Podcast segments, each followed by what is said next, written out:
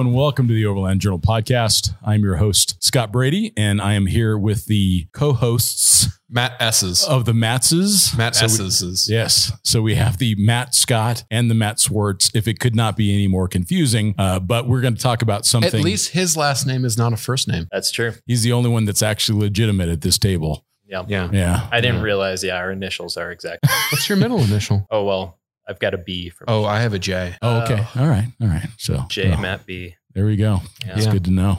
So we're talking about full size trucks. We are. So this is the full size revolution. Yeah. And we've talked a little bit about full size trucks in the past, but Overland Journal is now publishing in our Gear Guide 2022, which is going to be coming out around the time that this podcast goes live, maybe a little bit before. We've got our full size Overland Mm. Vehicle of the Year test, where we evaluated the Ram 2500, the Ram 20, well, the Ram 2500 diesel. So Cummins, we have a Ram 2500 Power Wagon. And they are drastically different. They are super different, which is the only reason why one manufacturer got two slots is because they are they could not be more different. Hmm. Other than the fact that the doors look the same, that's about it. I mean, there's really not a lot about those vehicles that is similar. We also evaluated the Ford Tremor. We evaluated the Nissan XD. We evaluated the Toyota Tundra, the new the brand new 2022 Brand Toyota spanking. new. yeah, 22 Toyota Tundra. We've got a broad spectrum of vehicles that we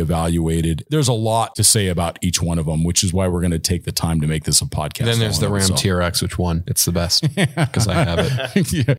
We're going to take a brief break and we will be right back. This week's episode is supported in part by iKamper. They make innovative hard shell and soft sided roof tents that are designed to survive long term overland use. Their revolutionary X cover won the Overland Journal Editor's Choice Award, eliminating the bulky PVC cover and also allowing for the fitment of crossbars for carrying bikes and kayaks. Their Skycamp Mini is another award winning design that provides a hard shell tent in the footprint of a much smaller clamshell model. This is the perfect solution for smaller vehicles or on vehicles where rack space is dedicated to other systems. iKamper believes that the best times are those spent traveling, discovering the world with those you love most. You can find out more about their quality tents at iKamper.com. Matt has decided that the winner, Is even the after we the least payload, the worst gas mileage. yeah, exactly. And there literally some other vehicles we considered, like the TRX. We also considered uh, the new Hummer EV Yeah. pickup. There's a, a recently announced GMC AT4X that Matt was able to take a look at in person, which is a very compelling option. We were fairly mindful around payload because if we can just all kind of think practically about a full size truck, like why own a full size truck if you're not gaining the benefit of payload or in Matt's case, 700 horsepower? I was just going to barge in and be like, power. Yeah, exactly. So for the most part, if we're going to look at, and this is not true for everybody, and we're not trying to say that anyone listening should only buy a full size if they need payload, but because there's other benefits like comfort and stability on the road and towing capability and all that. But for the most part, for the overlander, the reason why we start to look three quarter ton and one ton is because we want additional payload. If the manufacturer offered a three quarter ton variant, then we featured it. So Nissan offers a regular Titan and a Titan XD. We featured the XD. You can buy a Ram 2500. You can buy a Ford 250 with the uh, Toyota Tundra. You can only get the standard Tundra. So that's the reason why a half ton ended up in the mix. You would definitely not want to leave the Tundra out, I think. So I think They- the Tundra's a great one. They don't offer any other engine options. there's Two- two, two engines. Two engines. Yeah, Okay. good good question. It's actually a very interesting decision point because they have this new iForce, which is a 3.5 liter turbocharged engine. If you get it in an iForce, you get the 3.5 liter turbocharged engine, but then they bolt on this hybrid drivetrain, which includes an electric motor. So you go from high 300s horsepower to high 400s horsepower. You get within a very close, like a, you know, within 15 foot pounds of torque of 600 foot pounds. So you get like 583 foot pounds of torque. So you end up, That's 17. yeah, I, I don't do the maths. I went to elementary school. yeah, I, well, yeah, I I don't even remember elementary school. So we all have our strengths. I'm actually surprised I got that right. Maybe after another PBR. Like what happens to brain cells on PBR? That's what I want to know. They They perform become- much better. No, they become oh. they become more Midwestern, which is why we're drinking PBR PBR when talking about full size trucks. Okay, I got it now. It all Yeah, comes yeah, around full sense. circle. Yeah, yeah, corn really- fed. Yeah. This is a this is the very is first corn-fed Overland Journal, yeah, corn fed podcast. I think it's actually rice. Oh, it Uh, is. that's Budweiser. Oh yeah. Get out of here. What? Yeah. Corn for PBR? No, it's just like regular stuff for PBR. I think corn is natty ice. Ah, No, no, no, that's natural light. I remember when I drank too much in college, that was like the thing is like the beer of our fraternity is it was natty light, natural light because it had corn in it. And I went to school in Peoria, Illinois. oh, maybe Gear 2023 needs a cheap beer. okay. Didn't I do something like that like 10 years ago for Expedition? you Portal? did. Yes, you did. Yes, you did. It was perfectly. I'm still around. It was still. It was perfectly timed. I want to go dig that article up. yeah, exactly. Don't worry, that was in the Joomla days. some of those sense to no some of those articles survived, and some of Some of them them didn't. So, Yeah. Yeah. goodness. So I, I, here's here's the thing with full size trucks for me. I, I've been lucky enough to own like eighty-seven full-size trucks. a wide spectrum of automobiles, purposes of editorial. Li- editorial license you just took is what you took. Anyways, so here's the deal. Take the 2500, 3500 Ram. It is like within six inches of dimensions of a Jeep Gladiator, except that it's available with like 1,075 pound feet of torque when spec'd appropriately. Mhm. It has like an eight squillion pound payload when Yep. spec'd appropriately. So unless you're talking, you know, like really technical terrain, which let's be honest, like some overlanders are doing that, but most travelers aren't like the capability of these trucks has just become so immense that I mean, look at a, a an AEV Prospector. Prospector XL, PXL, sorry. That's a truck on 40 inch tires that has ample suspension. Like it's it's great. Like it'll go it's crazy capable. pretty much anywhere you want it to go. Yep. Um, and you have one a commercial drivetrain, and then you have you know all that payload and all that space that you can actually modify with. And You another know? th- another thing we found too is that they Detroit, let's call it North American manufacturers, Yeah. they produce so many full size trucks. They cannot get it wrong. They don't dare get it wrong. A, a bad F one fifty or a bad Super Duty is bad for America. It like, is. like so many jobs are are, are linked to Correct. to the automotive space. You know, we all kind of look after the the seventy series Land Cruiser. You know, some of these overseas utility vehicles. Well, we just get to drive something with more power, better suspension, air conditioned seats, and More, we get more payload. yeah. more payload, and we get to pay like half as much. Correct. You can buy a 2500 Ram tradesman for around 50 grand. I mean, that's if you want to talk about the bargain of the century, and we'll get into that in a little bit. you know, there's there's in the realm of the diesel trucks, you know, that has one of the six sevens. There's a six seven Power Stroke, which is Ford, and there's the six seven Cummins. For 2020, the six seven Cummins kind of got refreshed. It's a lot quieter. It's a lot nicer to drive. If you just sit next to a, a Gen four and what they will call like a Gen four and a half or Gen five, which is what's currently on the market, one is quiet and you can't hear it, and one is like clank clank clank clank clank clank Yeah. clank clank clank. The Which I still kind of like. I don't know. it's it's cool, but the the interior quality, build quality, and engineering of the the Rams really went up. Ford's Ford's kind of always been there. I mean, Ford's six seven Power Stroke. The main difference between those two engines, one's a straight six, drives a little different. Drives the Cummins drives more like a diesel. I feel Sure. like the six seven Power Stroke drives just really nice. It does. And maybe we start with the Ford Tremor Yeah. because it's such a groundbreaking, Beast. it's such a groundbreaking product. We always had this power wagon that was this high watermark of capability, but it was always, it always, in a way, in maybe a very clear way, it was neutered by its payload. So you had this and very, its engine choice. Correct. You had this very large vehicle, extremely capable, um, with a rich history. It had a 1,500 pound payload and it was only available in the V8 gas. If you were in a place or you were the kind of buyer that wanted maximum capability out of a full size, it is no no question the most capable choice. But it's unfortunate that it's never been available with a diesel and the way that it's been described to me by the Ram engineers is it's very difficult to put a front locking differential with a thousand foot pounds of torque. Like the size of the differentials have to be so massive Yeah. to be able to take imagine you know because the typical consumer doesn't know this so they go full lock to the left with a front lock differential and they're stuck in the mud and next thing you know you're blowing up u joints like Yeah. they're like they're chiclets so they really are limited in what they can do now in my mind it's always been they make this excellent three liter turbo diesel like find a way to put that three liter turbo diesel in with the power wagon and then give like an hd version or some like call it the overland or whatever because they own the trademark That's kind of the rep. Maybe. Yeah, maybe you're right. Yeah, maybe you're right. But to have a solid axle, front and rear, long travel, front and rear locked, small displacement turbo diesel, power wagon to me would be the ultimate truck. Mm. Um, but it doesn't, they don't make it. It- They don't make it. That's what makes the Ford Tremor so interesting And is that, that 10 speed that's in the Tremor. So good. Just like it's really good. 2500, the Ram side of things has the huge benefit of, of AEV. Correct. I, will be honest, if AEV made Ford stuff, it, it, it would be hard for me to get behind the Ram, the Ram Sure. stuff. It's just that with Ram, you have, you have such excellent aftermarket. You have a, you know, you have a coil sprung rear end. hmm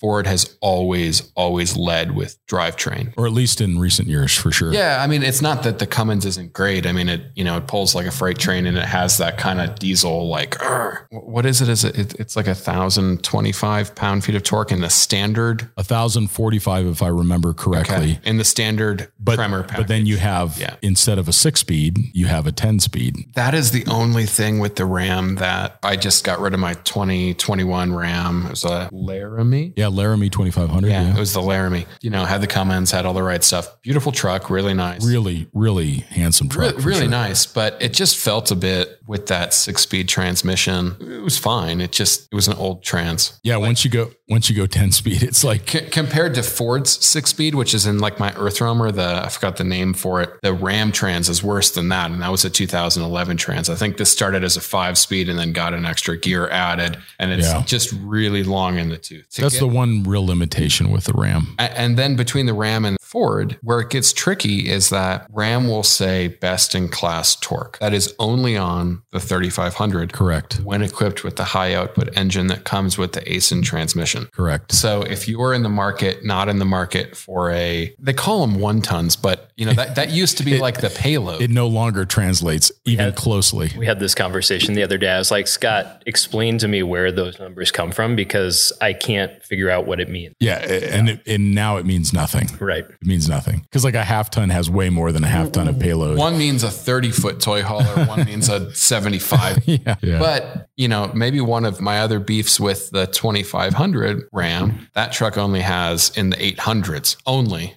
yeah, in the 800s of torque, but it has kind of a clunky transmission. It's not as refined to drive around town as the Ford. You know what's interesting to me is when I drive a 2500 Ram with the coil sprung rear end and the diesel, the Cummins diesel, it feels like the best, the most appropriate truck for me to drive. It, it like feels it's it's good, really like- inter- it's really interesting. It's and maybe it's because I'm I'm becoming more of a Luddite than I think I am, but there's something so honest about a tradesman with 2500 with a Cummins turbo diesel. that that motor pulls from the bottom. It does. I, I would almost argue that the the Cummins just it does more with less. You know, it's like the Porsche kind of thing. Like there's you know Porsche guys are obsessed with like the Mezger engine, water cooled 911s because they just have a certain something. Yeah. the Cummins just have a certain something. True, the fact that you could take a $50,000 tradesman and you could send it to AEV right from the factory line in Michigan and you can get a vehicle that is so appropriate for so many different things. I You think that's put what makes it really 40s for 70 grand. Yeah, You- that's you, can barely buy a Jeep Gladiator Rubicon for 70 grand right now. that's the thing. Is that the price, like roughly out the door for the Prospector XL? I think that's 17 740. You may not end up with the snorkel and a couple other things, but you get the, You get the AEV suspension, you get the wheels. Yeah, you get the AEV treatment and you end up with a vehicle for less than the Tremor or about the same price of the Tremor that will then kind of own the Tremor on the trail. In fairness to manufacturers, we really try very hard to just test vehicles in their stock state. Yeah. And because any vehicle can be modified in a way to improve it. Uh, like Matt and I were, Matt Scott and I were talking about the Tremor and like my biggest beef with the Tremor is that the ride quality is it's not only inconsistent with the payload, like it has about a 2,500 pound payload and it feels like, it feels like worse than a one ton. The ride quality isn't even consistent with the payload. It's just like totally inconsistent with the segment. Yeah. It's just very abusive. Well, Ford quality. does these like they, I think that truck has two leaf packs. Yeah. right? Two leaf springs. I've always said this like Ford has some of the best engineering and some of the like best or worst accountants that like Sure. totally invalidate a lot of that stuff. And that's just one of the areas where they just like totally dropped the ball with that truck. Maybe, or maybe they just expect people to overload them. I'm not, I mean, it would be really interesting to see what their strategy I is had, behind I it. had the previous generation F two fifty with the six seven. I mean, honestly, like a lot of the drive line is the same aside from the ten speed, and that thing just rode so terribly. Yeah. But to be fair, we drove that against the Ram back to back, and the Ram at that time rode even worse. I think the coil sprung rear has really helped the Ram in a lot of ways. It's just that that tremor was like you knew it could get through anything. And it even had the optional front winch. So you think about how much that winch weighs. So they put that in the front and it still it still didn't really help. So like for those that are listening, the tremor is exceptional and we're going to get to conclusions at the end of the podcast, but the tremor is exceptional, but you need to go into it knowing that you have got to change out the spring rates to your particular Unless you're gonna, unless you're gonna to your load it purpose. down To your lot, purpose. right? Yeah. I was gonna say, I think so. The Rossmönster Baja, which was a flatbed camper that I drove earlier this year, is as far as I remember was built on a Tremor platform. And my experience driving it was actually that it was extremely comfortable to drive, Oh, but gotcha. it was fully loaded up. It had a large flatbed camper with like a Mm. roof that that lifted. I mean, bed, everything. So was the suspension changed or was it pretty stock? I'm not sure. Yeah, sure. Well, I mean, that's a really good. And I think that you're both right in the fact that if you were to put a four wheel camper in it and put a front bumper on it, and Yeah, let's not forget that ride quality and payload are inextricably linked. They are in many ways, in many ways, w- with the exception of air suspension. That's Yeah. the only way you get around it. Yeah. I mean, I would say the same to the Ram, right? The Ram that I own, when it's empty, it's pretty rough. Yeah. Yeah. I mean, it's not terrible. It, it works, but every full size truck I've driven so far, when it has a trailer hitched up or a camper in the back, it's way more comfortable. It gets drive. way it gets way better. And so I think that was the one thing for me that uh, there was a couple negatives that I found with the tremor. It was really unfortunate that you could only get the tremor in the four door with the six foot bed. Like mm. they restrict that package a little bit. Because the Tremor is a package, not It a is, truck. the correct. Power Wagon is a model. The Tremor is something that's available from XLT, Lariat, King Ranch, and I don't think it's on Platinum. Well, and the sad thing is, is that you can no longer,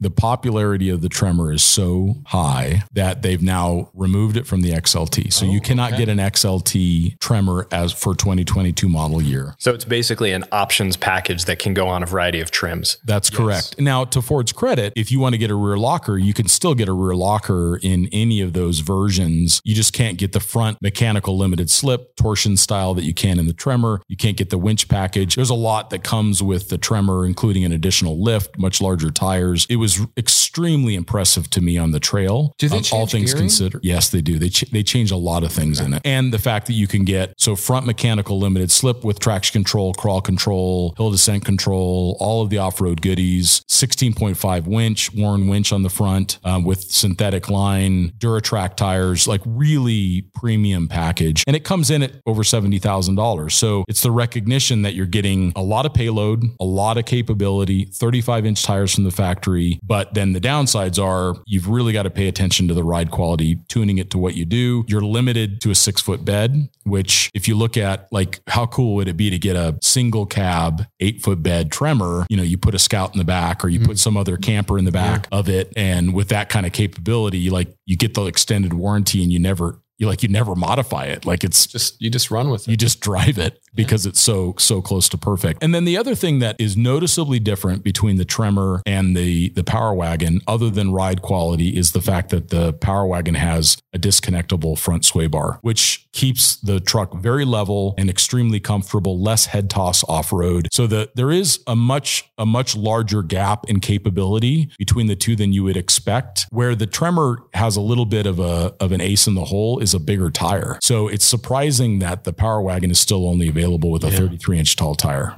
Yeah, but you hmm. get the five link front end, which actually flexes. It does You super the- yeah. great flex. You know the the Ford has the radius arm front end, which is fine, but it's mm-hmm. just it's it's meant to limited. haul and tow, and it it's doesn't. limited. It's not it's not meant to flex. You know that's that's one of the big differences between the Power Wagon and the diesel trucks is it is actually a different suspension architecture. You get the six point four, which has the cylinder deactivation, which I think is really cool. That motor is great. I mean, it's you know, comes from the SRT line, but I want to say it has a different cam in it, a little bit more low end torque where you're actually going to use it, which Mhm. is cool. And then you get the 8 HP ZF transmission, which is fantastic. It's used in everything from Rolls Royce. It's the only thing that Rolls Royce and Bentley agree on is that this is the best transmission that's on the market.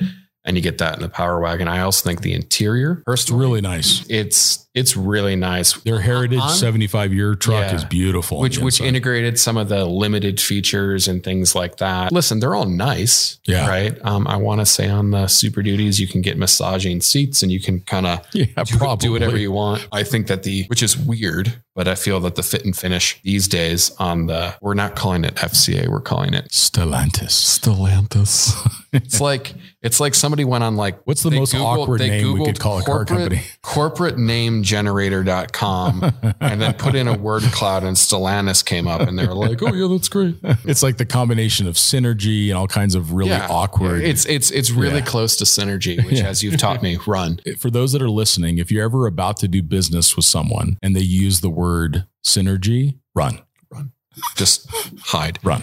So there's a lot of synergy between the 2500 and the Now, Matt Swartz, you drove the TRX recently and the Power Wagon. If I remember, it was available for you guys to drive that day in the Cinders, was it? Yeah. yeah I what were your both. thoughts on the Power Wagon? not as good as the TRX. Not as fun, let's say that. Equally as More comfortable. I mean, the interior is beautiful on those. And I would say comparing the Ram trucks to the Ford and GMC trucks I've been in, I personally I think I like the Ram finish a little better on the inside. It just overall it's just beautifully executed. But just as the overall driving experience with the Power Wagon, I mean, there was only one Power Wagon in our group. Uh, I should say only one that uh, participants were driving. Nina was driving with us and she drove her Power Wagon. Sure. So obviously that truck's a little more subdued on the performance side of things than the TRX. It was incredible. And I mean, it did everything that the TRX did, albeit a little slower maybe. But yeah, fantastic truck. I was so impressed with it. Our crew, we did a trip up to Northern California and we ended up testing a nimble vehicle, but we drove a Power Wagon up there and back. And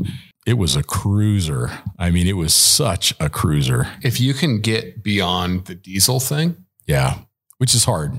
the Power Wagon's That's great. hard. I By- think- by nature of the transmission and And I think like you mentioned, you know, when you compare it to the diesel like that the the difference in the suspension for instance i noticed that you know because Yeah. my 2500 cummins is my daily driver so to get in the power wagon in an off highway situation with roots and cinders and everything you notice the articulation difference you notice just how much different of a truck it is in all ways that i love except we pull around an 8,000 pound trailer. So for us, the Cummins diesel makes more sense than the Power Wagon. Oh, totally. Yeah. Yeah. absolutely. All right. So the next one we're going to talk about is the GMC Sierra 2500 HD AT4. that's the one you just drove. I just drove it. In fact, right before the article was wrapped up. And I've spent some time in the 2500s before, but never with the diesel. The Duramax, it's surprised me. It's got numbers that are kind of close, like 950 foot pounds kind of thing. Yeah. But it has a 10 speed transmission as well. I think it's the same 10 speed that's in the Ford. I think that was a co-developed Oh, transmission. it, it totally could be because they felt so similar in that way. Yeah. If you blindfolded someone, the only thing they would notice in performance difference between the Ford and the GMC is that the GMC rides a lot better. Like that's the only way you'd know. Have. That's the only way you would know you're in the GMC because in my mind, they were on par as far as performance. And it kind of makes sense because the Ford has a bigger tire, a heavier tire that's trying to turn. So there's probably just enough difference between the two. I think the GMC looks the best. It's it looks really sharp. It looks really, and I am I am not a Chevy guy. I'm from the Midwest. It means that I was I was assigned a big three manufacturer at birth. Chevy just isn't that one, but it. Or, I'm sorry, GM. It looks great. It does. The interior is better. The interior is really nice. It's the quietest truck in my experience. They're so quiet. Okay, this is for all clarity. Like if you need to buy something with a lot of payload and you want it to not destroy your spine, you buy a GMC. This thing drives like a half ton Yeah. Did did that have the best ride quality by far. of all, hands down? by far, even better than the Tundra. I, I don't, and I don't know what they do in the cabs of those trucks, but they've just always been so quiet inside. It's been crazy. Every, every, every like GM truck product I've been in, they're the most car like in the most complimentary way I could say that. It's the only luxury truck brand that exists. It's that's GMC's only purpose is to be the luxury truck brand of GM. They build a lot of of comfort and they address a lot of noise, vibration, and harshness. But what's interesting around GMC, and we've never even considered their products before they started this AT4 line because it never really met our expectations for capability. But now, when you buy a 2500 HD with the AT4 package, you get additional skid plates, you get a two inch factory lift, you get a 34 inch tall tire, you get a mechanical locking rear differential, you get an off road mode in the driver selection mode, hill descent control, some things that I think add to kind of what an overlander would need. The downside is it has less articulation than the, than the solid axle trucks. The torsion bar front still. It is and independent. Yeah. And, and I think that that's going to change fairly soon, but the architecture of the chassis. Like your 1500 has the coil spring, It does. coil over front end. Like it does. Yeah, it's it's interesting to me that It's coming. still on. Yeah, it's coming, but the current model, it, it doesn't have that. So it's still torsion suspended, fairly limited overall travel, um, which you do notice like in larger events or once the speed starts to increase. So you start to really notice that. For me, there's just not a lot of aftermarket support either for the GMC vehicles where, and again, we've come back to this and, and maybe in some way we are a fanboy of, of AEV. We don't want to try to disguise a bias. I am a fanboy of AEV. Yeah, we don't want I'm to gonna, dis- I'm gonna I'm gonna disclose that. Yeah, we don't want to disguise a bias that Shit is works. it's fair it's exactly. It works and it has worked for a long time. They put a lot of thought into the products that they It's make. It's just an entire system. Correct. That's the- well integrated. the engineering component of it too. I mean, that sure. I've had some conversations with folks who know a lot more about vehicles than I do.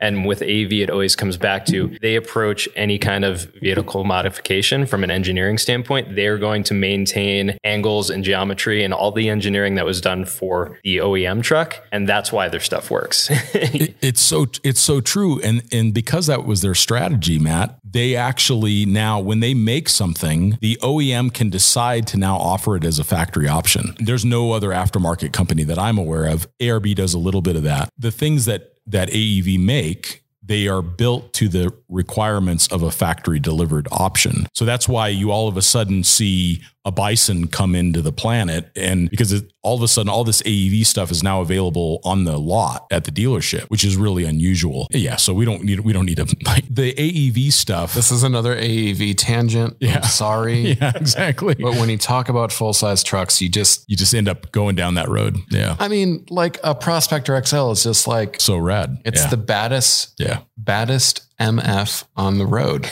Like it just it just works. Well, and and for a guy who drives a TRX every day, like you get to say that. You get to say that. You get I to say mine's- that. Mine's faster. yeah. I mean, the a TRX is pretty bad. That's pretty badass. Yeah. So the, what I found with the GMC is highest payload for a 2500 in the test. what was it? It was over 3,000 pounds. Wow. Dang. Exactly. a so like stick a camper on the back of it and a bunch of bumpers and everything else. And it's like, meh. So no problem. Yeah. It has one of the better towing capabilities in the test as well. And then it has the best ride quality. So somehow GM has found a way to make something carry a lot of weight and also ride well. I too. will give So- them the most improved award. Like I know that Sure. this isn't an award that I can actually give, but You I'm, just did. but I'm giving it. You just and did. I will say that GM product, like GM trucks, specifically, like I think specifically like the 1500 and the 2500, sure. which is hold on, that that is GM trucks. That's pretty much all of them. Definitely the most improved. Like they look good. The fit and finish is much better. Yeah. Interior way better. Yeah, when you look at full size trucks, that three liter, 10 speed automatic, 1500, pick a Sierra or, or pick a, a Chevrolet ZR2 or whatever you want to pick. Uh, that combo is, is kind of magic. And then nobody really makes that yet. So the fact that GM is able to stand alone with, especially now with the AT4X, so you can get front and rear lockers, diesel drivetrain, 10 speed It's automatic. it's it's actually It's pretty like- special. It's it's what we've all been asking for. Sure. And no one I'm not saying no one's buying it, but then they just continue buying Fords and Rams. yeah, except that they're crushing it. Their I'm, and I'm AT4, glad they're crushing it. their AT4 package is crushing it. I see So- so many of those AT4, uh, the breeder barge thing. Uh, Talk to me. I don't know what you're saying. No, the, the the big ones with that seat like 14. Oh yeah, yeah, the. Yukon. The Yukon. I call them breeder barges because only people who are on this planet to just have a shit of kids drive them. But at least now they're like kind of They got a cool lift kit. Yeah, they They've got a lift kit. You know, like it's a cool looking breeder barge. Like it's like Whereas whereas the AT4 Yukon, it looks great. Yeah. And it's got, yeah, anyways, we don't need to spend a bunch of time on that. So the things that I found on the 2500 that I, I cared for less was the fact that it doesn't have a driver selectable locker. I mean, we're in the age where that is now commonplace. just give me the button. give me the button, please, because it actually works. It's the best solution because if you turn it off, the car still has traction control and they can tune it to be aggressive. Whereas when you lock it, you stop spinning. And even the Tundra now has a rear locking differential. So I suspect that GMC is very aware of that because this is an interesting attribute that I found with this 2500. It has to spin the wheels. It's like the Land Rover thing where it's like you're supposed to be you're supposed to be the guys. yeah. Someone shuts you down. Yeah. Because GM has the people on their development team that know this. They know that. And, and Some, it, someone is just not listening to them. it'll come. The 1500 AT4X front and rear driver selectable lockers. So they know that that needs to happen. The Bison, the ZR2 driver selectable lockers. So they're just moving them through the line now. When you buy a 2500 HD today, uh, lots of wheel spin. They can't they can't intervene with traction control because if you do, then it won't lock the rear. So it's like mm. they're kind of in this catch 22 of like, mm. I, I need to allow wheel spin for the rear mechanical locker to lock. Do you think that they're worried about the rear axle strength? No, I mean the, the rear axle on that 2500 is massive. Like maybe on the 1500 it's more of a concern. I don't know that. I know that there's a tire size recommended limitation on the 1500, but on the 2500 it's it's a Just- just gigantic rear axle. Yeah. Yeah. The traction control needs to have less intervention in order to allow the rear locker to engage. So once they put a driver selectable locker, then the, sol- the problem solved. That was one thing that I noticed. The other thing that's also a bit of a complication is the shape of the wheel wells. They look really handsome, but they're very square Yeah. And fairly tight For, for those of us looking at the YouTubes. watch us on YouTube. It's it's a lot like this Overland Journal magazine. You see, most car companies have Wheel wells like that. Wheel wells like this. The circle goes in goes in here, and it kind of allows it to move up and down. That's true. They've done it like this, which means they can fit this tiny little thing. Yeah. And then as soon as you mess with, you know, lift or whatever, it ends up just, It just doesn't fit. Yeah, it just doesn't fit. subscribe now. So that's a challenge with the GMC is mm-hmm. the wheel well opening shape. Chevrolet has addressed that. Their new trucks are all round wheel well openings so they can already fit a larger tire. No doubt GMC will address that too, but in the current model that we're testing, we are limited to about a 35, 36 inch tall tire on a 2500 which like a power wagon can fit a 37 kind of Off the off the lot. Yeah. So I mean, let's also let's also take a step back. Let's let's check our tire privilege at the door. 35s are quite large. I mean, I remember when 35s were like they were the bee's knees. I mm. mean, if you had a if you had a TJ on 35s, you were you were monster truck. you were you were king of the cornfield. Yeah. And now it's like, Are you talking about you, Matt? yeah, I was the king of the cornfield. I remember that, TJ. It was terrible. It's absolutely horrible. It was everything. It was like I went through the built catalog and added it all, and then I drove it, and it didn't really work. Yeah. You're like, Scott, why am I stuck? Why am I stuck? One, I didn't know how to drive, and two, Yeah, lockers would have been a good idea. But bro, did you see my light bars?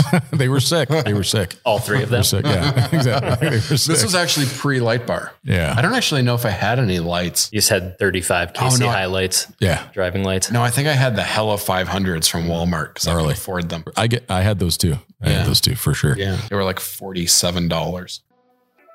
And a special thanks to this week's sponsor, Dometic. When you're heading out, you don't want anything to hold you back. Whether you're planning a week long adventure or a quick overnight trip to your favorite outdoor spot, we've got you. Dometic's CFX3 powered cooler is designed with any size adventure in mind. The CFX3 allows you to bring more of your favorite food and drink along for the ride, no matter how far you plan to go. Available in multiple sizes, the CFX3 is built for the demands of outdoor use and comes with a handy app that gives you complete control at your fingertips. It's the state of the art, designed for rugged use cooler that you can rely on and enjoy for years to come.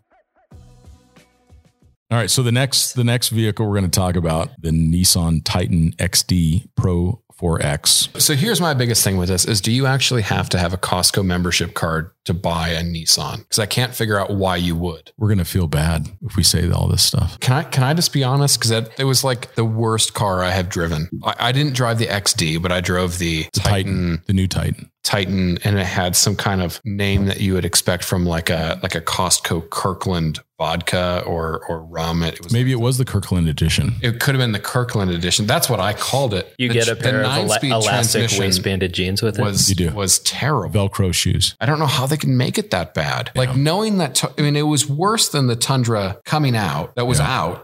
And they knew that they were coming out with a new one. I just don't understand the business. I don't. I don't know why you buy a Nissan. I'm sorry. I'm just going to be real honest. Can we be fair to Costco and Kirkland and admit that they're both awesome? That's true.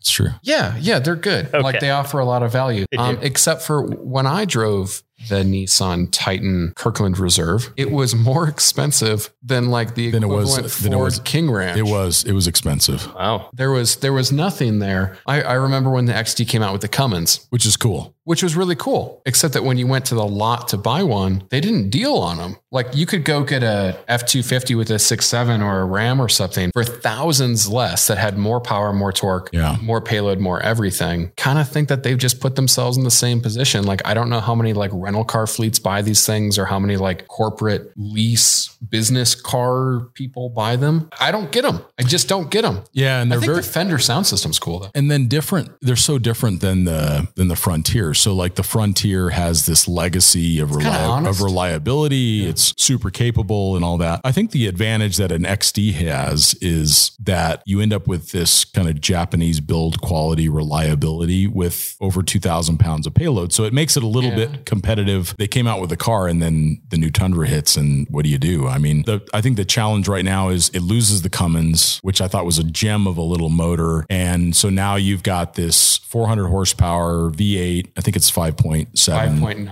5.9 Endurance V8 is what they call yeah. If you just get in it and drive it, it's pretty underwhelming. If you go into trailer mode, then it gives you, or if you go into towing mode, it gives you the transmission starts to wake up a little bit. And there's some things that you can do to make the vehicle feel a lot more sporty. And if I did all of those things and I started to drive it more aggressively, then the car started to change my opinion a little bit. But I think the challenge is, is when you look at the, the approach angle, if you look at the breakover angle, if you look any of the attributes that we need, it's just, it just doesn't hit the mark. It's so it's minor league in the major league. There's nothing wrong with going and watching a minor league baseball game. yeah. It's really entertaining. It's cool. It's whatever. But when you try and when you try and price it like a major league game, Sure. like there has to be value, and that's just what I'm not getting from a lot of Nissan's products these days. Is is that they're pricing themselves in the major league, but they're not bringing their A game. Yeah. Or they become like deeply discounted at the dealership. Give the consumer a reason to go check them out. Yeah. Give them an, an argument to come consider the vehicle. The limited aftermarket support is also another challenge, I think, for Nissan. If I was Nissan, There's some Nissan people out a, there. a little bit, a little bit, but very limited compared to like a Tundra, for example. I mean, if I was if I was king for a day of Nissan, I would focus on the Titan being the vehicle that the Tundra is not. So I would make it a three quarter ton, make it have payload and towing capability, and I would make it have ground Isn't the clearance a and three quarter ton though. it is, but I but I would I would just make sure that it was like a, a real three quarter ton, like Yeah. 2600 pounds of payload and instead of 2200 and and I would make sure that it it had a Japanese diesel in it and I would make sure that it became the vehicle Something. something very different I think would be a big advantage to Nissan on that and it's not to take away from the fact that I think a Titan is just a fine It's fine. full size truck but when you're talking about one of the most competitive automotive segments on the planet you really got to bring your A game not your B game so Yeah, Pabst Blue Ribbon right here was a fine beer in 1893 when it was selected as America's best beer. You would not enter Pabst Blue Ribbon you would in not a modern beer you would competition. not And the Nissan Titan just does not feel modern. You know, it's got that new nine speed transmission, but it feels a bit clunky. I think that the it's dri- slow to shift the- yeah, it's slow to shift. I think the driving dynamics are pretty good. The vehicle feels relatively lively. And Um. Yeah. But then, but then you get like the, I always pick on manufacturers for this. They get the little molding lines on places like this fake leather plastic. And then there'll be like a line that you can see on the edge where it was molded. Sure. And that's just like, I see you would- that. it's like I see that. you would, I, I see that you would, you wouldn't see that. I mean, you get it in rant Fords, but they just put it in like inconvenient places where you touch it, like, like on the door handle where you like grab it on like, It's like, why is that so pokey? it's like, ah, it's, gonna, it's fully getting my fingerprints. You don't get that in the Rams. You No. don't get that in the Toyotas. No, Um, Not at all. It's a really small example. I think that where Nissans make a lot of sense, where the Frontier, where the Titan and that kind of stuff is, people buy them, presumably like Costco leases them for their employees as a Kirkland special. And then they get rid of them and they just like fall off the face of the earth with resale. And then they're a really attractive proposition. If you're in the market for a used vehicle, sure. I think that the Titan is a fantastic choice because because then the value proposition starts to starts to actually come into play. you get a lot of truck for the money. Do I sure. want to have a Ram 2500 with 100,000 miles for $10,000 less than I paid for it? Or do I want to have a good Nick, easy to service, cheap to service Titan for half of that? That's where I really think the Nissan comes comes into its range. And that's tough for Nissan, which is trying to sell new cars. Exactly. I just That's very difficult. I, I, I, does anybody here have a compelling argument as to why they should buy a Nissan Titan over anything else that we've talked about? No, I actually, especially since the I- I would small ar- displacement Cummins. I would gone. argue as a new car buyer, it is actually the most expensive because it's going to depreciate the most. Yeah. it came in at fifty-seven thousand dollars You can without without the diesel because the diesel is no longer available. When I looked at the pros and cons on it, one of the pros is it does have a sixty to one low range, so a lot of That's control, great. a lot of control off road. Uh, you can get a rear locking differential, which is something like you can't get on the Ram twenty five hundred, for example. And then it does have a five year, hundred thousand mile warranty, which is not surprising because Nissan makes quality, reliable vehicles. Yeah, it's fine. Yeah, very clearance restricted um, and a very sluggish drivetrain, like an uninspiring drivetrain. But for $57,000, you can get a really nice Tundra. Yeah. You can get a power wagon. Oh, yeah. You can get a diesel 2500 Ram. Yeah. You can get a You can standard. get a Tremor 7.3 Godzilla Ford Super Duty. correct. None of these things are in the same league. Yeah. Totally different. Unfortunately for Nissan. yeah. Nissan. No, totally different. Like I've met a lot of people from Nissan. They're really nice folks. I hope they crush it with the Frontier. The new so that, Frontier looks so. yeah, I hope they crush it with the Frontier so that then they feel emboldened to do something with the Titan. Yeah. Yeah. It's tough. So Tundra's next. Yeah. And we, you're the only one that's actually driven. we talked, we talked through so the me power. and Matt are going to drink beer. we talked through the Power Wagon. Power Wagon, of course, pros, class leading capability, super comfortable. Diesel aside, I would of all of these vehicles, I would get the Power Wagon. But what about that 1500 pound payload? Like, how does that sit with you? I'm just curious. Um, it's a valid point, right? When, when you do look at the Tremor with the 7.3, Mhm. which is going to be basically the same price point as the Power Wagon, I just like the fit and finish of the Power Wagon more. True, I like true. its off-road performance more. Yeah. I, I do think that it struggles and I mean, like, look at that. Look at that articulation it's pretty gnarly. in the Power Wagon. I mean, that's just, that's insane. For those that's of you that don't have the upcoming issue of Overland Journal on your iPad, you can see this in the upcoming issue of Overland Journal. yeah. Paula, the amazing producer, is going to put in is going to put in some rich media with this. That's going to be Pro- kind of fun. So Pro Paula, Paula uh, 22. we're all yeah, Paula twenty two for sure. 20. Paula for president 22.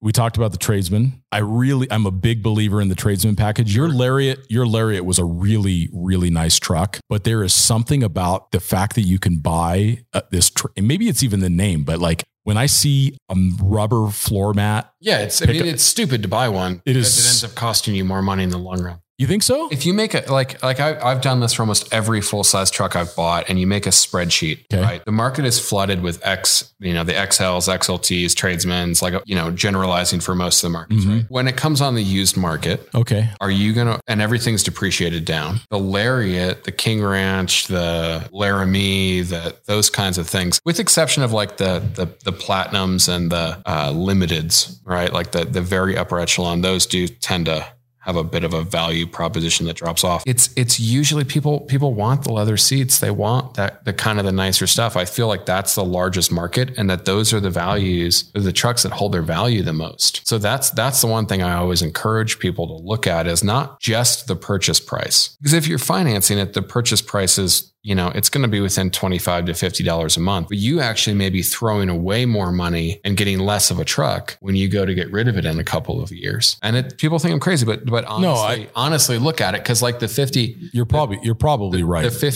$55,000 tradesman, that's, I mean, they do equip those things pretty well. They put a heated steering wheel, available heated seats. They, they've kind of recognized that these are just basic things that people want these days. They do tend to depreciate more. Like the Power Wagons always have a great resale value because they're a Power Wagon, Hmm. right? Like they are something. Raptors, TRXs, like these desirable trucks. People always want them because they're more desirable and they will pay more for them as they depreciate. More people in the population can afford them. Um, so that isn't That's a that's, a super that's the Matt Scott gaming well. thing. But, it's also a totally valid argument, particularly if you're not planning to keep the vehicle for that long. I mean, the last car that I owned, I drove for 12 years.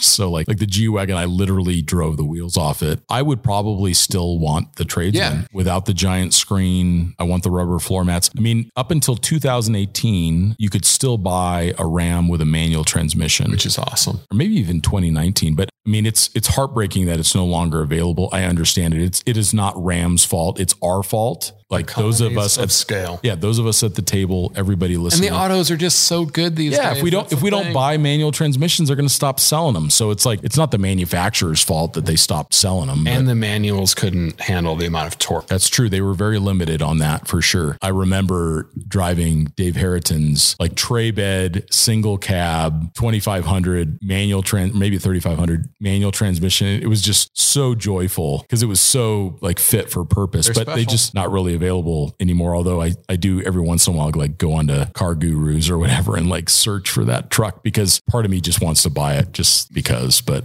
I think Mario bought it. yeah, he did. Well, and, well, and, and- yeah, it's in Dave- Prescott, bro. yeah, yeah, yeah. Dave reached out. He's like, "Hey, you want to buy my truck?" And I'm like, "Oh, I don't know." Um, and I should have, of course. But congratulations, Mario. The tradesman comes in at a, about a 2,500 pound payload, 55 grand with a diesel motor. I mean, it is just almost free. I mean, it, it's silly to say that, but when you look at how expensive cars are today, to get a Cummins turbo diesel 2,500 pickup with That's four wheel half a million mile truck. it is. That It- was that was the most compelling reason for us. I mean, it's just it's the best deal. It's the by far. Did you get You a tradesman? I did, yeah, Oh, yeah. and And we I have mean, a tradesman owner here. Sorry for insulting your financial purchase. well, it's not insulting. You know, I think I think you made a really good point. You know, if you if you are a car owner who does plan to sell or trade your car in on a somewhat regular interval, that is absolutely a smart thing to consider. Like in our case, I, I don't think we will. I think we're hoping to keep the truck, you know, pay it off and just own it and drive. how it. long have you had your Toyota? We sold the Prius.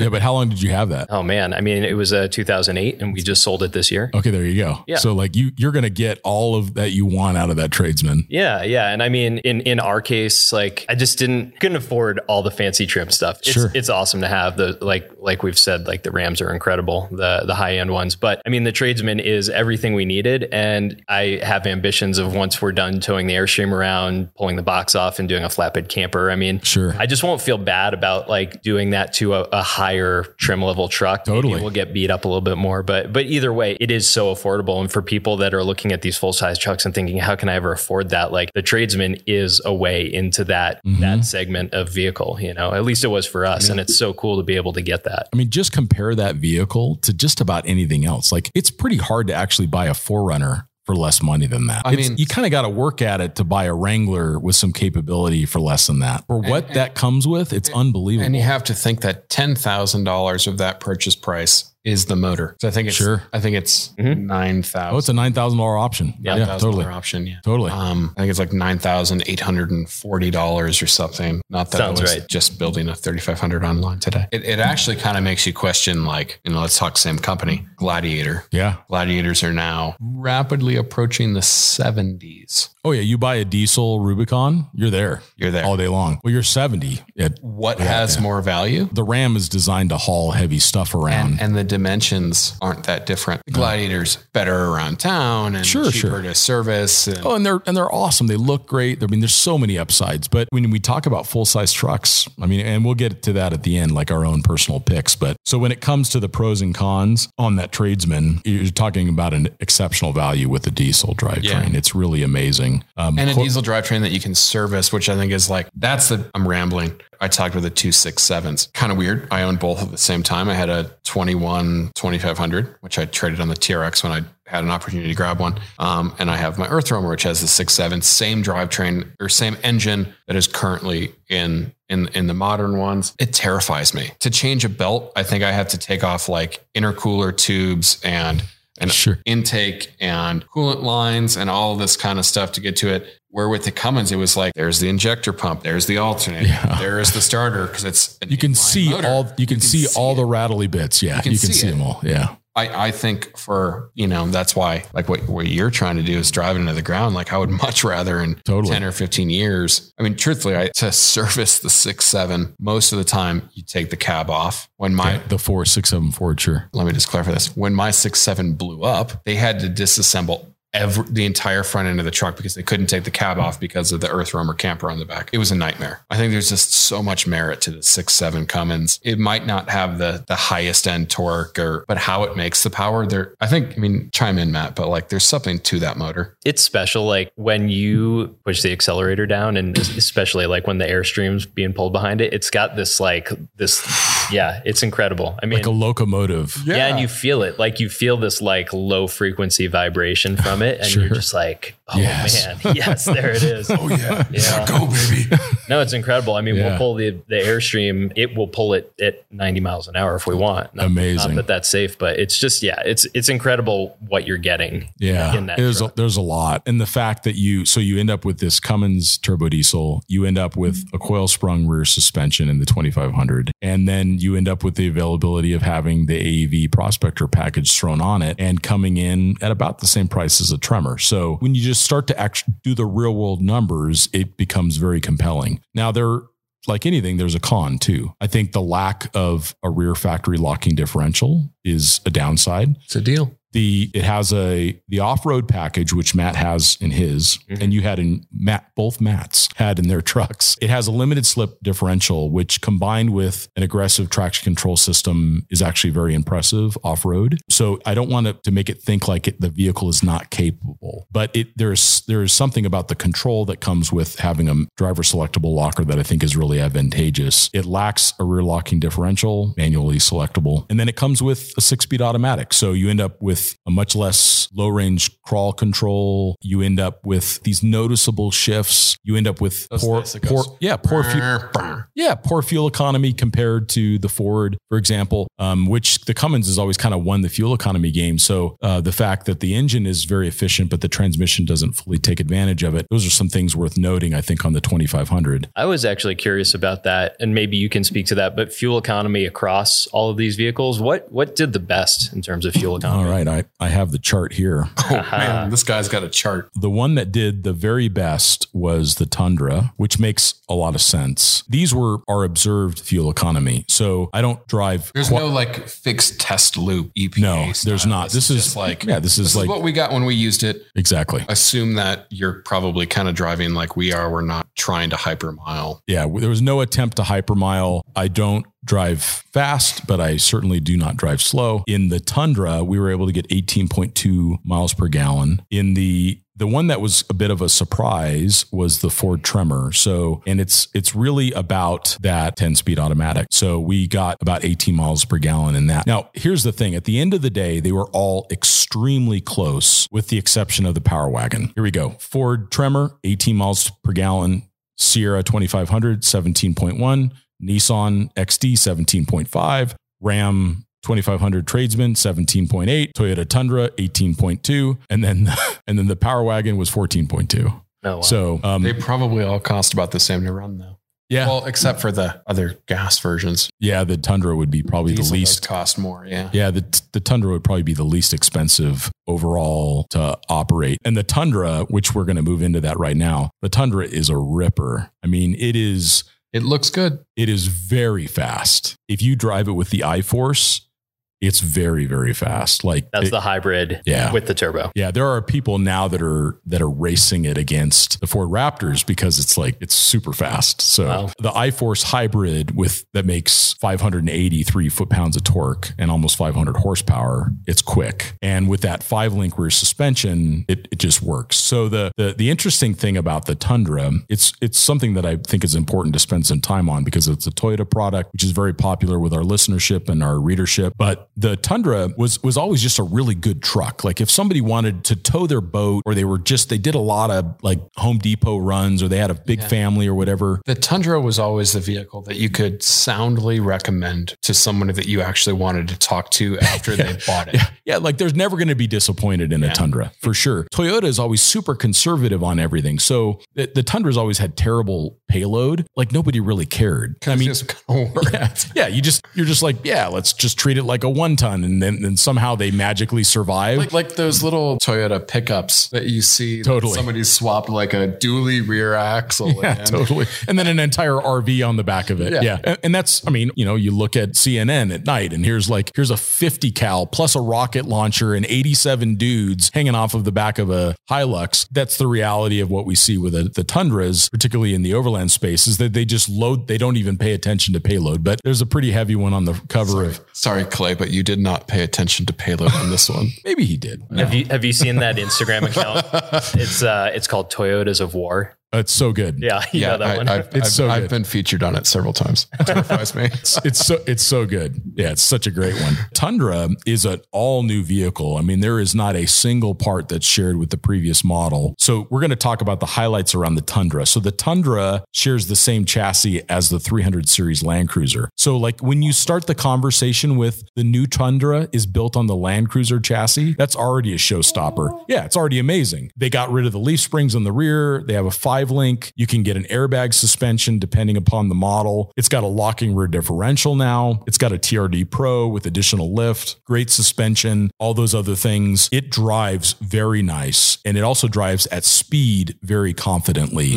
And that is something that in full size trucks is not always the case. Full size trucks tend to surprise you a little bit. Um, and that's something that I don't like as an evaluator. I don't like it when a vehicle's like you're hanging it out, you're pushing the limits, you're pushing the limits, and Goes then over the limit. yeah, exactly. And then things things start to fall apart very quickly. That I don't like to see. The Tundra does not do that. The Tundra is predictable, predictable, predictable. Howling tires, predictable. Tires are howling more. It's very neutral. So now you're getting a little bit of oversteer, like I'm talking on the pavement, pushing this truck like you would a sports car. And it's extremely predictable all the way and past the limits, which is unusual in this segment. The engine is a joy to drive. People are going to get hung up on the fact that you're going from a 5.7 to a 3.5. Please get over it because The five seven was so ancient. yeah, and it was just not Wasn't a efficient. good motor. It wasn't. It was super reliable, Yeah. like literally throw it off a cliff kind of a motor, but it was never efficient, and it never did a good job of moving either the Land Cruiser or the Tundra around. Whereas this, with their 10-speed transmission, it's just it's just really impressive. I mean, it, it literally is impressive on the road and off road, which I think is a big deal.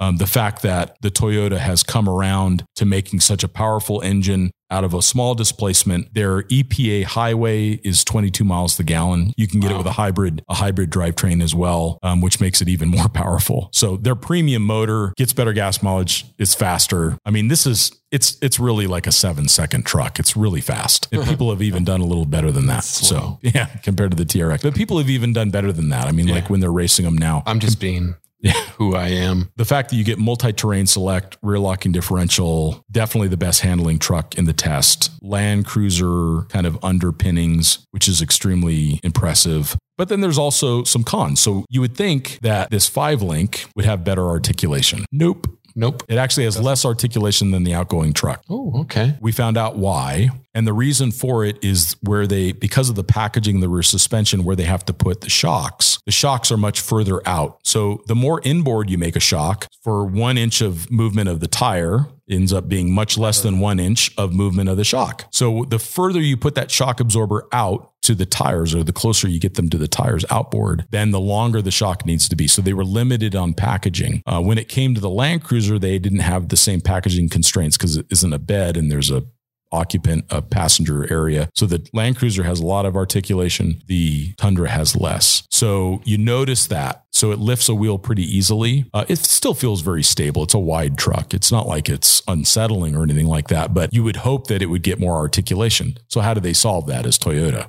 Stick a locker in the back and then you don't care. They fixed the problem, which fortunately they did that. Fortunately, they didn't say, oh, A-TRAC's going to solve the problem and it, cause it wouldn't have. But the aftermarket will figure that out. Yeah. And honestly, an outboarded shock is also has some advantages. Tons of right? advantage. More Stability. stability. Mhm. This truck will tow 12,000 pounds.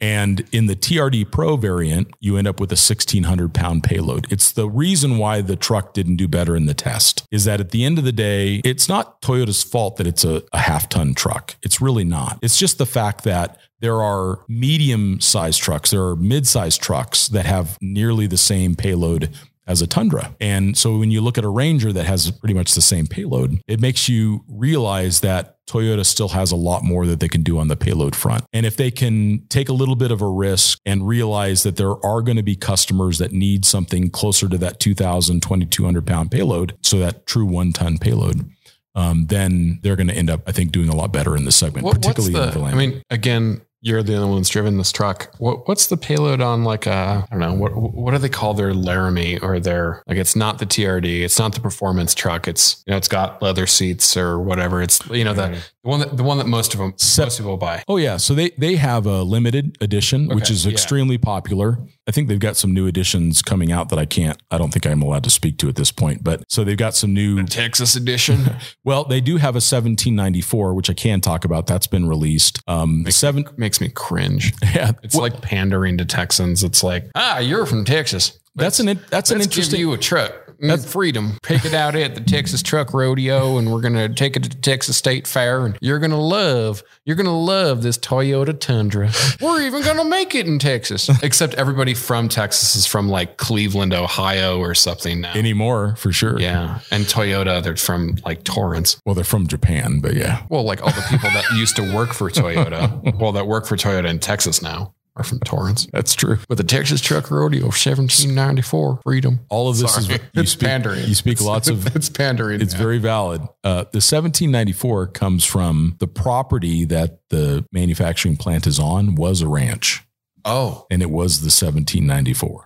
okay. So the ranch I that thought that was like the, the Texas State so it's actually it's actually a thing. It's actually a thing. oh Is um, that in 1794 the ranch started the current manufacturing plant is built on. So it's kind of a cool story. It's a little Cow- more Cowboys, you should buy this because we're it's- going to make you rich when we buy your ranch for our factory. Well, yeah, Texans know It's like- that. it's like- Texans know land and oil, don't they? It's like it's like the King Ranch. It's like I don't think Ford has ever been near the King Ranch. Yeah. No, they need the King Ranch to breed all of the cows that go into the leather in the King Ranch, I think. Yeah. So they they do have a 1794 and you get it. You can put a TRD package on it, which is kind of nice. So anything you can add the TRD to, so you can That's add a rear you can add a rear locker to pretty much anything. But if you want air suspension, you can't get the TRD package. So let's say you end up with a 1794 TRD where it's got all of the fancy stuff and the longer wheelbase.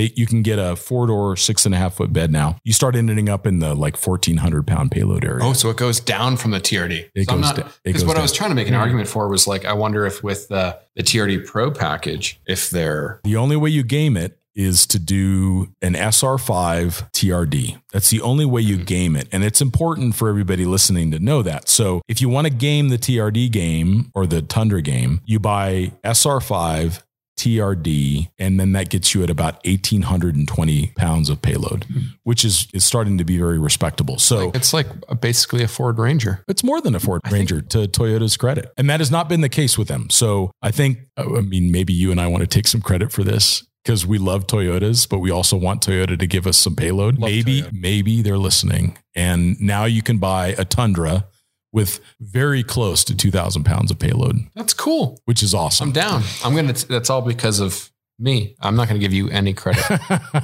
don't even know these people. you brought the beer. I brought established in Milwaukee, 1844, just like the ranch was in 1794. You should definitely buy our pickup trucks, Texas. So Tundra, Tundra, the pro, the pros. if you're gonna do the Gladiator, Okay, Tundra gets a thumbs up.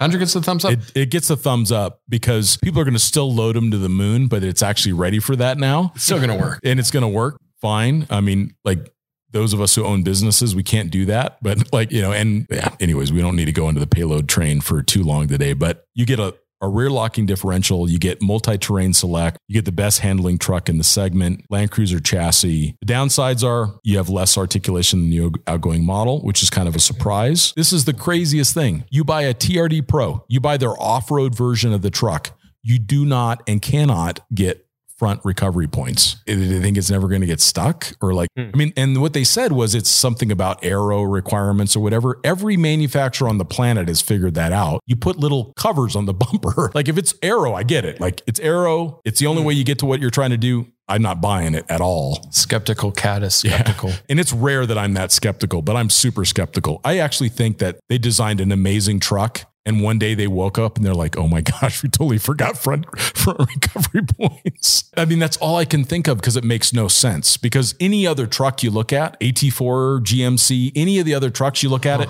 big red tow hooks on the front. Yeah. If you look at a Does it, Tacoma, does it have like big a, red tow hooks Does it have like a lashing point? It has nothing on the front. It This is really great information to know because I'm just going to make recovery points for the front of these now. Yeah. So like all they needed to do was like in the bumper you create like a little cap. If you Mhm. if you if you buy a Porsche Cayenne or if you buy a you know any you, you know you take the little cap off, you, screw in the screw a little yeah, thingy. yeah, in. exactly. So maybe on the Tundra, what they do is you have a cap, and then underneath there is the cool red tow hooks. Are you skeptical of that? I'm yeah, skeptical. I'm not buying. I'm totally not I mean, buying it. that's that's crucial to have It's recovery super points. super crude. Well, especially when the vehicle is specifically designed for off road use. Yeah. So already- yeah, you have to engineer in proper recovery. Well, that's why in Texas we get the 1794 edition that has recovery point. Well, it is a Toyota, so it's going to have plenty of aftermarket support. Yeah, so that that's totally valid. It was just it was just interesting. Still. Like it's just interesting that that that's like you get the locker, you get the you get great tires, you get great suspension, Fox suspension, you get all of this stuff and then there's there's not a single recovery point on the truck other than kind of like, huh. other than the receiver hitch, which is not optimal. Anyways, like it's easy to be to be very And they're trying to Ingratiated like, to Toyota 'cause they're- TRX kind of thing. And uh, maybe maybe. I don't think so. the TRD Pro has always been like a really smart choice, but I think so. it's always been the man. I don't want to say the Costco version of a Raptor, but No, I don't think they're even close. I, I think it's just really I think it's capable. Different, yeah, I think you would compare you would compare a TRD Pro to a Power Wagon yeah. in my in my mind uh, because it's just it's really good. It's a really really good truck, and they're going to sell a ton of them deservedly. I would just I would love to find a way to get maybe they don't call it the TRD, maybe they call it the the Overlander in honor of Clay and his involvement or whatever. They they call it something that gives us the capability and the capacity that we need. Um, even even two thousand pounds or twenty two hundred pounds starts to solve a I lot guess of the problems. question is So- how, how does it? And, and I don't have this in front of me, but how does that stack up to a fifteen hundred to a half ton truck? Because it's a half ton truck with a three quarter ton payload. Maybe they still think that that means something. Yeah, I don't- I- half ton, three quarter, one ton. I don't know. I mean, they're they're competitive with a lot of the vehicles on the market. The the one outlier is the Ford F one fifty, and it's actually worth talking about for a second before we wrap up. But the the Ford F one fifty is this interesting vehicle that you can actually spec up to three thousand pounds of payload. It's crazy. I think we kind of got to put the half, the whole idea of what a half ton and a three quarter ton means, Yeah. um, because it, there is so many. There's these trucks have so many options and they can be con- configured in so many ways. But you could buy a Ford four wheel drive, regular cab, eight foot bed F one fifty with a three thousand pound payload, which is more than your twenty five hundred, Matt. Yeah, So it's kind of crazy. so it's it's What's totally the possible to on do your twenty five hundred. Uh, it's I think it's between like twenty three and twenty four hundred on Yeah. ours. I, I think on mine it was like it was like eighteen hundred. It wasn't. It could be because yours was really optioned up. Yeah, I, it, it wasn't that much. Yeah. which was surprising. It starts to once we add the options and the sunroofs and all that other stuff, it really does Yeah. take an impact for sure.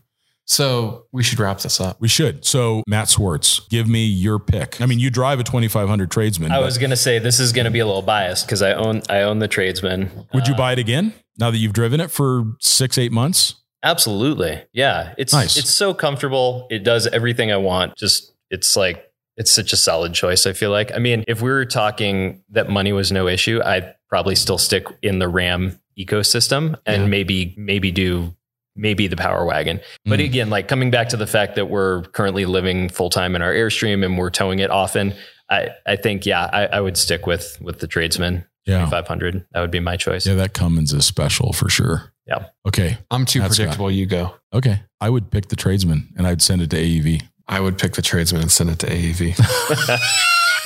okay, here's the deal: is I actually what I want is I want the Ram truck, but I want the Cummins motor to put out the same amount of power that the six seven Power Stroke from Ford does with the ten speed. Yeah, which I know is that'd be amazing. Which which I'm sure is coming. has to be coming. Yeah. So like, like I, I really think for me that uh, you know there was rumors that it was going to happen. There's rumors that there was going to be a, you know an upgraded Cummins motor that basically the high output motor was going to become the standard engine, which they have kind of done before. So that's a playbook. Sure. It's already done. Engineering's done, and they're going to put an Allison behind it, and that would be chef's kiss. These poor manufacturers right now, they cannot They, get they the can't. they well, can't they get can't the chips. change anything. They can't get the chips. It's not just the chips; it's everything that's sitting off the you know Yeah. offshore right. now. totally. So They can't. They don't dare. I mean, it, kills us at MAXTRAX. It's like we have so much stuff on the water, and we don't know if it'll show up in six weeks or six months. Yep. Like, how how do you prepare for that? Sure. And then how do you forecast for that? And how do you, you know, Especially for a world that has been tuned towards global commerce. Yeah. You know, where MAXTRAX are made in Australia and they're shipped to the United but States. But I only have one part. You know, I have like some colors to it. But imagine a car company that has, insane. you know, a hundred thousand different components It's insane. That go into one thing. It'll be interesting. I think that the RAM is just going to continue to get better, especially with the direction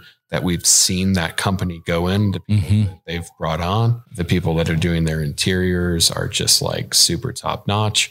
I have the TRX right now. That's the newer style cab. That's why people call it the Gen four and a half Ram HD because it kind of took the the 1500 cab, which won all these awards, like the interior of it, Sure. and they put it in the old cab. Got it. didn't have to retool for all the body work and maybe it was some new Sure. fenders or something like that. Still looks really But the, good. the body is not dated in my mind. I think it's one of the more No. handsome But eventually they'll go to that Gen 5 cab Mhm. is kind of what people think Sure. The more do. squared off shape. Yeah, it's it's nicer, it's quieter, it's better constructed. And that to me, that is what I'm really excited for. That That's will what be you're my waiting for. next that'll be my next I truck. got you. and it'll replace the Gladiator and it'll replace the TRX. because it'll just kind of do it all. Yeah, I've been driving a full size truck for almost a year now, and I'm kind of sold on it. Like it just does. It's amazing that I can drive back and forth to work. Yeah. I get if I drive lightly, I can get 30 miles to the gallon. Yeah, you've got that. Three liter turbo diesel. I can put a camper on the back of it. I can go to Home Depot and load it full of stuff. I finally understand the full size thing. It works. I mean, I I don't want to mislead the listener. Like I have so much to learn still about the full size truck segment, but I'm finally beginning to understand the argument for it Yeah. above other vehicles. So They're not super maneuverable off road, but if you're just but they can be. That's a thing. its minds continue the to West, impress me. For the West Coast, I think it's a different argument than East Coast, where you have all of these trees and mud and off road. yeah, or Pacific Northwest would probably be a problem. yeah. Where we are at in the Southwest. Or for traveling in general. Or for traveling, yeah. Baja, I could think of no other truck that I'd want to do it in. I mean, I've done it in a Land Cruiser, I've done it in Gladiator, I've done it in a full size truck, I've done it in a bunch of different things. It just makes sense. Yeah, there's not a lo- there's not a local down there that doesn't drive those roads with a full size truck. Of course, in two wheel drive. Or like a 1984 Toyota Corolla. Yeah, sure. Exactly. yeah. So that's our picks. Thank you all for listening. The full size truck segment is exciting and it continues to grow and to become more and more capable and more and more suited to overland travel. Uh, we would love to get some comments from all of you. What vehicle are you using? How are you using it? What are some of the attributes that you're finding to be even different from what our experience has been? Uh, you can reach me at scott.a.brady on Instagram. You, you can see Matt at Matt, Matt well, Matt, Matt Scott at Matt Explorer. And then Matt Swartz, yours is Matt It's it's m.b.swartz. m.b.swartz Yep. on Instagram. So if you guys want to reach out, you have additional questions or comments, things that we can add into the Yeah. next segment around full sizes, we'd love to hear it. What a very cool segment. And we thank Yeah. you all for listening. And I apologize to the people of Texas for the accent. It wasn't very well done. Have a good one. And on that bombshell, we will talk to you all next time.